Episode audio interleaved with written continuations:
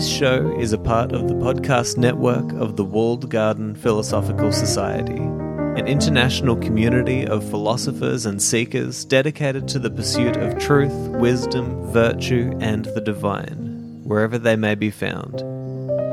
To find out more, go to thewalledgarden.com. Hello and welcome to another episode of Soul Searching with Seneca.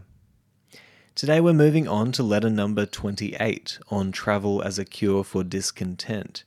And uh, many of you have probably heard Seneca's ideas on travel. Uh, essentially, his his thoughts are that uh, you know if you're going to travel around in search of inner peace uh, or in search of leisure, uh, you're not going to find it. You're going to find leisure and inner peace uh, within yourself. You're going to find that through practicing philosophy and, and curing your soul of its illnesses, not by traveling abroad. And so, in a sense, you know, Seneca isn't specifically perhaps making an argument about travel, uh, you could even say that if we abstract this idea out, what he's really talking about is where is the kind of the where is where do our troubles lie ultimately? Where can our troubles be found and cured, and where can they not be found and cured?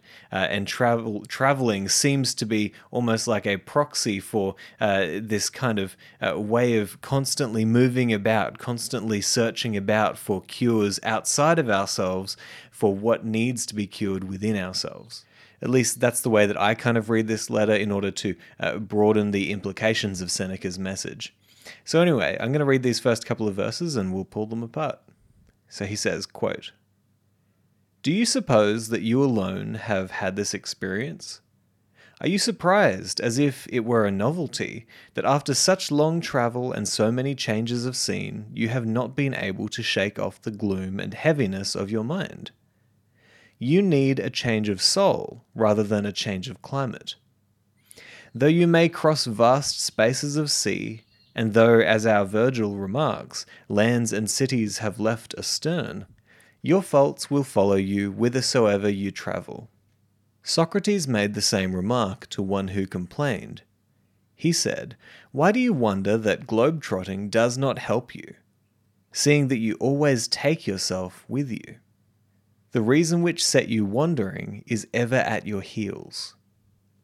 What pleasure is there in seeing new lands, or in surveying cities and spots of interest? All your bustle is useless do you ask why such flight does not help you? It is because you flee along with yourself. You must lay aside the burdens of the mind. Until you do this, no place will satisfy you. End quote. Okay, so I don't actually think that I need to reread any of those passages in order to decipher this message here. I think that ultimately uh, those couple of verses are expressing the the central message, uh, which is that you know you go traveling to all these places, hoping that you will find some sort of respite, hoping so you'll find some sort of peace, uh, but ultimately, if you have not changed yourself first, none of these places will bring you satisfaction. And uh, and and so this is actually a, a key uh kind of point of interpretation that needs to be made here, uh, which is that often, you know, I, I know that I have misinterpreted this this uh, whole idea in the past, and a lot of people who I've talked to, uh, you know, a lot of people. I've probably talked to two or three people about this, uh, but those people, uh, we've all kind of agreed. Well, you know, hang on, there's something really beautiful about travel, and it's you know definitely broadens the mind, it strengthens the mind, it shows you different experiences and places. And it's a wonderful thing to do. Seneca isn't actually saying here that you shouldn't travel or that travel is a bad thing or that travel couldn't bring you a certain pleasure.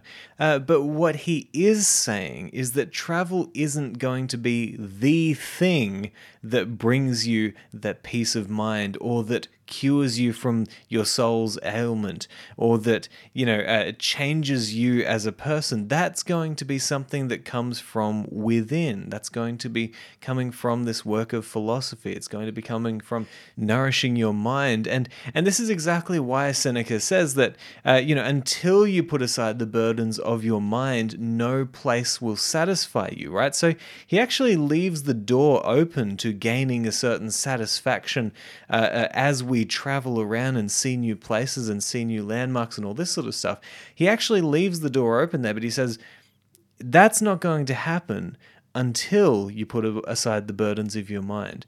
And so, really, this whole argument is based around you know, where is the place that requires our attention and care and nourishment and caretaking? Uh, and that is the mind, that is the soul, right? Uh, and anytime we find ourselves searching around for something to cure ourselves of the stresses that we find within ourselves, uh, that is going to be, uh, uh, well, he actually goes on in the letter later on to talk about how that might actually be counterproductive, right? Uh, to just constantly be looking around for other places uh, that will cure you instead of you looking within and curing yourself. Uh, but ultimately, he's trying to tell us that this is where your attention, your focus, your caretaking needs to take place and you know take it for what it's worth uh, from somebody who uh, you know i myself have spent about a year total of my life with my band uh, traveling around the mediterranean and the caribbean on the world's largest cruise ships. And you know we'd be playing there every night. And uh, what you see when you work in an industry like the cruise industry is that there's a lot of uh, sick people out there. And I, and I mean sick in the same way that seneca uh, would have used that term in terms of ailments of the soul or a sickness of the soul. Uh, you know, a lot of people out there, you know, working 50 weeks a year, just getting stressed out, anxious, and uh, just pouring all of their energy into their career. And then here's two weeks where, uh, you know, you can go spend a bit of money and go on this uh, floating buffet, you know, stuff your bellies and go to the casino and uh, eat, drink, and be merry for a couple of weeks of your life. Get away from it all and go cure yourself of the stress that's been built up in you over this year. And look, I know that that's not how everybody sees cruises. Fair enough. And and if you love cruises, that's fine. I really enjoyed the experience. It was so much fun, and I would do it again to go on there and uh, you know just be on that uh, incredible, monstrous ship that's making its way across the oceans. There's something so much fun about that. And uh, but nonetheless, what I'm talking about is uh, that in many ways we do live in cultures that uh, encourage the kind of you know, hey, take a holiday to go cure yourself of all of this stress. But what Seneca would say is you're getting it all wrong if you find that you've got problems within yourself, if you find that you're getting stressed out all the time, or that you're you're always anxious, or that you you have all these uh, unchecked desires constantly eating away at your soul, and um, if you find that you're you're having difficulties in those area uh, areas, uh, traveling abroad or going on a cruise or getting out of the house, it's like it's not going to change anything for you. You're going to come back the same person, and uh, as I said, Seneca actually makes the argument you might come back worse. it might be counterproductive. Uh, and so I find this to be an extremely useful way to think about uh, where our focus should be directed in terms of uh, curing our soul's ailments. And and so I'm going to stop it there. But um, in the next few episodes, we're going to keep on going through this letter. There's some really interesting things that Seneca brings up later on, and I'm looking forward to it. So I'll talk to you next time.